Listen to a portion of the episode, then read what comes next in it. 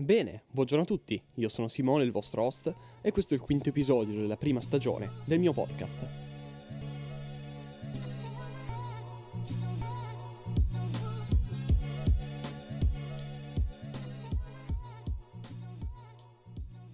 Ottimo, ora possiamo iniziare.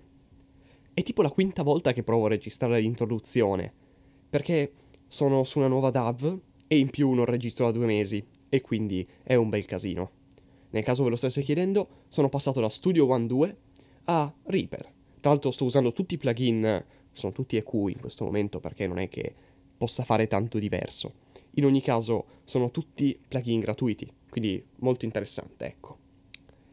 Oggi ho deciso di fare una puntata un pochino diversa, lo vedrete poi più avanti andando avanti con l'ascolto. Questa introduzione serve solo a dirvi che nei prossimi giorni cercherò di fare ancora almeno una rec prima di tornare a scuola e cercherò di mantenere una media almeno almeno di un episodio al mese. Almeno almeno. Mi piacerebbe farne uno ogni due settimane, magari anche un po' curato. Inoltre, come poi vedrete, mi arriverà qualche nuova attrezzatura che mi permetterà di registrare bene anche in giro, anche con un'ottima qualità spostandomi, e questo cercherò di sfruttarlo sia in qualche occasione speciale, ma sia come penso che farò oggi nei podcast normali. Quindi, buon ascolto.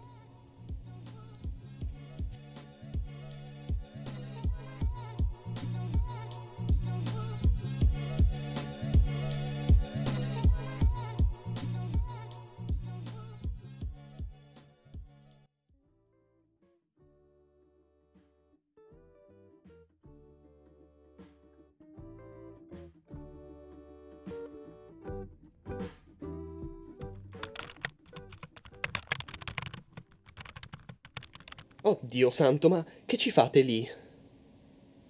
Cosa volete sapere cosa sto facendo? Beh, ma che domande? Sto lavorando al computer. Volete sapere come funziona? Beh dai, venite qua che ve lo spiego. Allora, eccoci qua.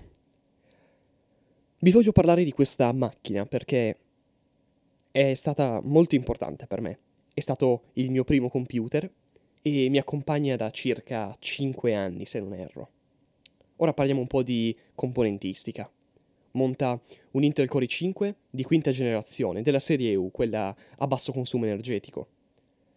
Ha 4 GB di RAM e circa un anno fa gli ho montato un SSD da 256 GB, di quelle da spendere poco. Il modello in questione non è un modello di fascia alta, almeno non era un modello di fascia alta. In generale non, non costava molto, era sulla fascia dei 400-500 euro.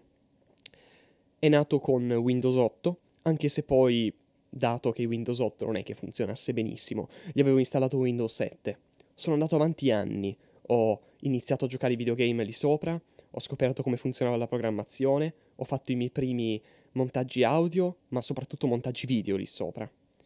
E veramente mi ha introdotto e mi ha accompagnato per tanto tempo nel mondo dell'informatica che adesso conosco un po' meglio, ecco, di quando ho iniziato.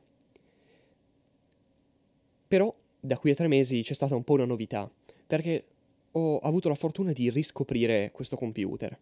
Infatti era circa un anno, un anno e mezzo che avevo in mente di cambiarlo, perché era comunque una macchina vecchia, non era sicuramente eh, non delle più belle, ma delle meglio costruite e prestazionalmente, ecco, soprattutto su Windows, la storia non era messa benissimo, soprattutto a livello di rumore. Appena facevi qualcosa le ventole partivano, erano fastidiose e 4 GB di RAM su Windows 10 sono pochi, almeno al giorno d'oggi.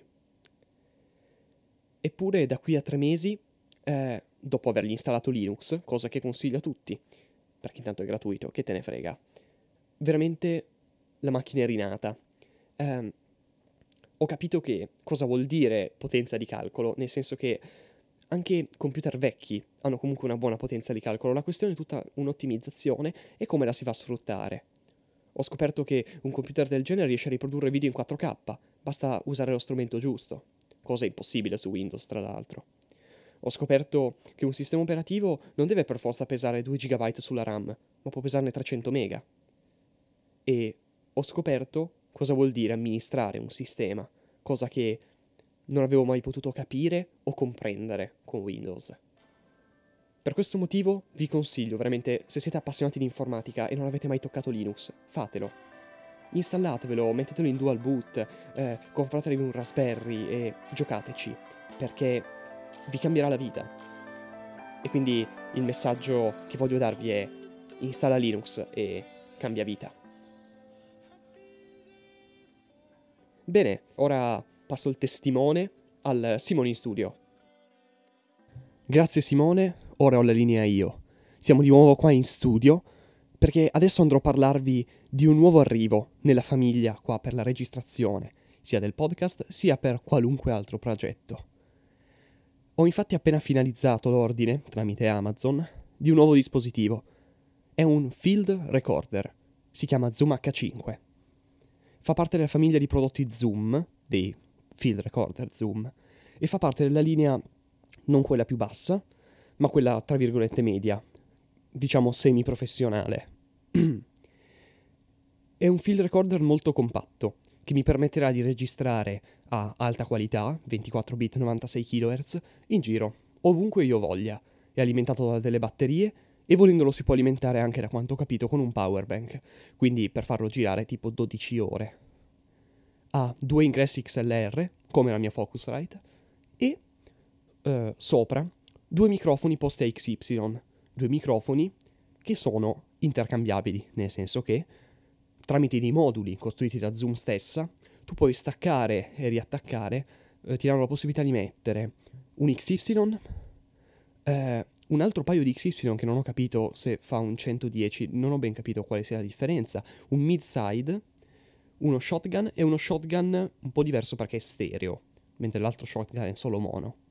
Quindi si ha una buona vasta si ha una vasta gamma per l'XLR, quindi due microfoni, due ingressi microfonici, una qualità alta, si salva tutto su scheda SD, dimensione massima 32 GB e va a batteria e lo si può utilizzare anche come interfaccia audio da attaccare al computer, quindi una figata, letteralmente. L'acquisto l'ho appena finalizzato prima e niente, volevo registrare nel momento in cui stavo cliccando il mouse su Amazon, poi l'ho fatto e ho detto oddio, dovevo registrare e quindi niente, eh, mi sono dimenticato. Ora però andiamo avanti perché la puntata non è ancora finita, o almeno stiamo arrivando alla fine. Adesso do la parola a il Simone nel bosco, per parlarvi di un altro piccolo argomento. A dopo!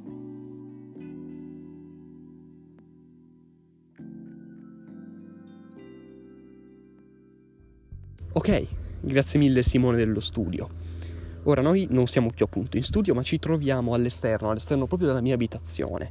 Siamo nella zona dell'apiario, proprio perché adesso l'argomento, che andrà a essere l'ultimo di questa puntata, l'apicoltura. Anche la musica in realtà, perché non ho molto da dirvi sulle api. Sono stato fermo circa 15 giorni eh, perché siamo andati in vacanza, senza far nulla, in sostanza. Quando siamo arrivati, eh, dopo circa un paio di giorni che eravamo qua, c'è stata una tromba d'aria che ha fatto cadere un casino di alberi. Per fortuna tutte le api a posto, non è caduto niente, anche nell'apiario più esposto. Eh, dove ci sono tutti i nuclei, molto esposto in mezzo alle risaie in sostanza, eh, anche quello è a posto. Lì ovviamente di basilare importanza mettere dei mattoni sopra i tettucci, se no sarebbero volati sia via sia i tettucci che i nuclei stessi. Invece comunque tutti gli altri apiari a posto, piante cadute sì, qualcosa, però per fortuna sono nelle strade di accesso e quindi la giornata è stata dedicata appunto a liberare gli apiari a tagliare un po' di piante, un po', tipo sette. In più anche una qui a casa, un, non esattamente una pianta, fosse caduta la pianta sarebbe stato un disastro. È caduto un ramone gigantesco che ho qui davanti a me, ma veramente di dimensione enorme, che si è proprio eh, lacerato dal piantone centrale ed è caduto verso l'apiario sfiorando con i rami una fila di casse che aveva, che avevo lì. Quindi per fortuna tutto a posto e nessuna ape si è fatta male. Praticamente la giornata di, di domenica, quindi l'altro ieri, perché oggi è martedì, l'ho spesa così nel tagliare alberi, quindi non molto da dire di api. In ogni caso tutto è a posto, abbiamo controllato, abbiamo verificato e le api sono ok, sembra che ci sia una piccola importazione che mi mantiene alle scorte, non abbiamo guardato i melari, adesso sarà una cosa da fare giusto per capire, ci sarà qualcosa di mille fiori, no? Dico io. Eh, speruma. Bene, questo era l'aggiornamento dal lato api. Ora passiamo a un consiglio, il mio solito consiglio musicale che vi voglio dare. Spero di non avervelo già dato prima, nel caso lo rinnovo. Nel caso, perché merita, merita molto. Dovete sapere che in quest'estate ho voluto ascoltare roba leggera. Non avevo voglia di impegnarmi, non avevo voglia di mettermi lì eh, a pensare qualcosa di pesante. Non ho neanche ascoltato musica classica. Mi sono buttato su qualcosa di pop. Ho ascoltato Frank Sinatra, ho ascoltato Giovanotti, un album, eh, non, non tutto, a me non è propriamente il mio artista, ma l'album in questione è molto interessante. Credo... Allora, l'album in questione è O Vita, di Giovanotti, credo l'abbia fatto nel 2018-2016, non mi ricordo esattamente. E l'ho ritenuto interessante, come dire, mi ha colpito il background che c'è dietro, cioè lui è andato a farlo in una villa e vi consiglio di vedere il documentario che è presente su YouTube, cercate O Vita, documentario, è fatto molto bene. È anche interessante per quelli appassionati un po' di registrazione, di mix, di audio, perché si può vedere molto bene le attrezzature che usano. E, beh, bella attrezzatura ovviamente. La sua idea è stata quella di andare in una villa, ha affittato una villa, l'ha insonorizzata un po' a sensazione. A un certo punto, nella registrazione di una canzone, aveva dei materassi attorno a sé per eh, insonorizzare un po', cioè mi dava l'impressione che stessi registrando io, semplicemente con dei microfoni strabelli e con dei preamplificatori della Madonna. E niente, mi ha colpito questa cosa. Ho ascoltato l'album, l'album mi è piaciuto e tutto questo me l'ha fatto ascoltare per mesi. Adesso è due mesi che lo ascolto e mi piace. È un album che forse non è, ovviamente, anche per la condizione in cui l'ha registrato l'album che suona meglio, cioè ha fatto della roba migliore, esistono album che suonano meglio, ma quando la musica c'è e funziona non c'entra che suoni bene, c'entra che è musica. E così è stato, infatti questo album è veramente bello, ve lo consiglio, ok? Che vi tenga compagnia mentre, che ne so, guardate le api, anche se non usate le cuffiette mentre guardate le api, perché quando si guarda le api bisogna anche ascoltare. Nulla, tutto qui. Va bene, eh, queste erano le ultime cose che ho da dirvi ora. Vi lascio al Simone in studio, quindi adesso io praticamente piglierò, spegnerò la registrazione qui, entrerò in studio e farò il Simone in studio.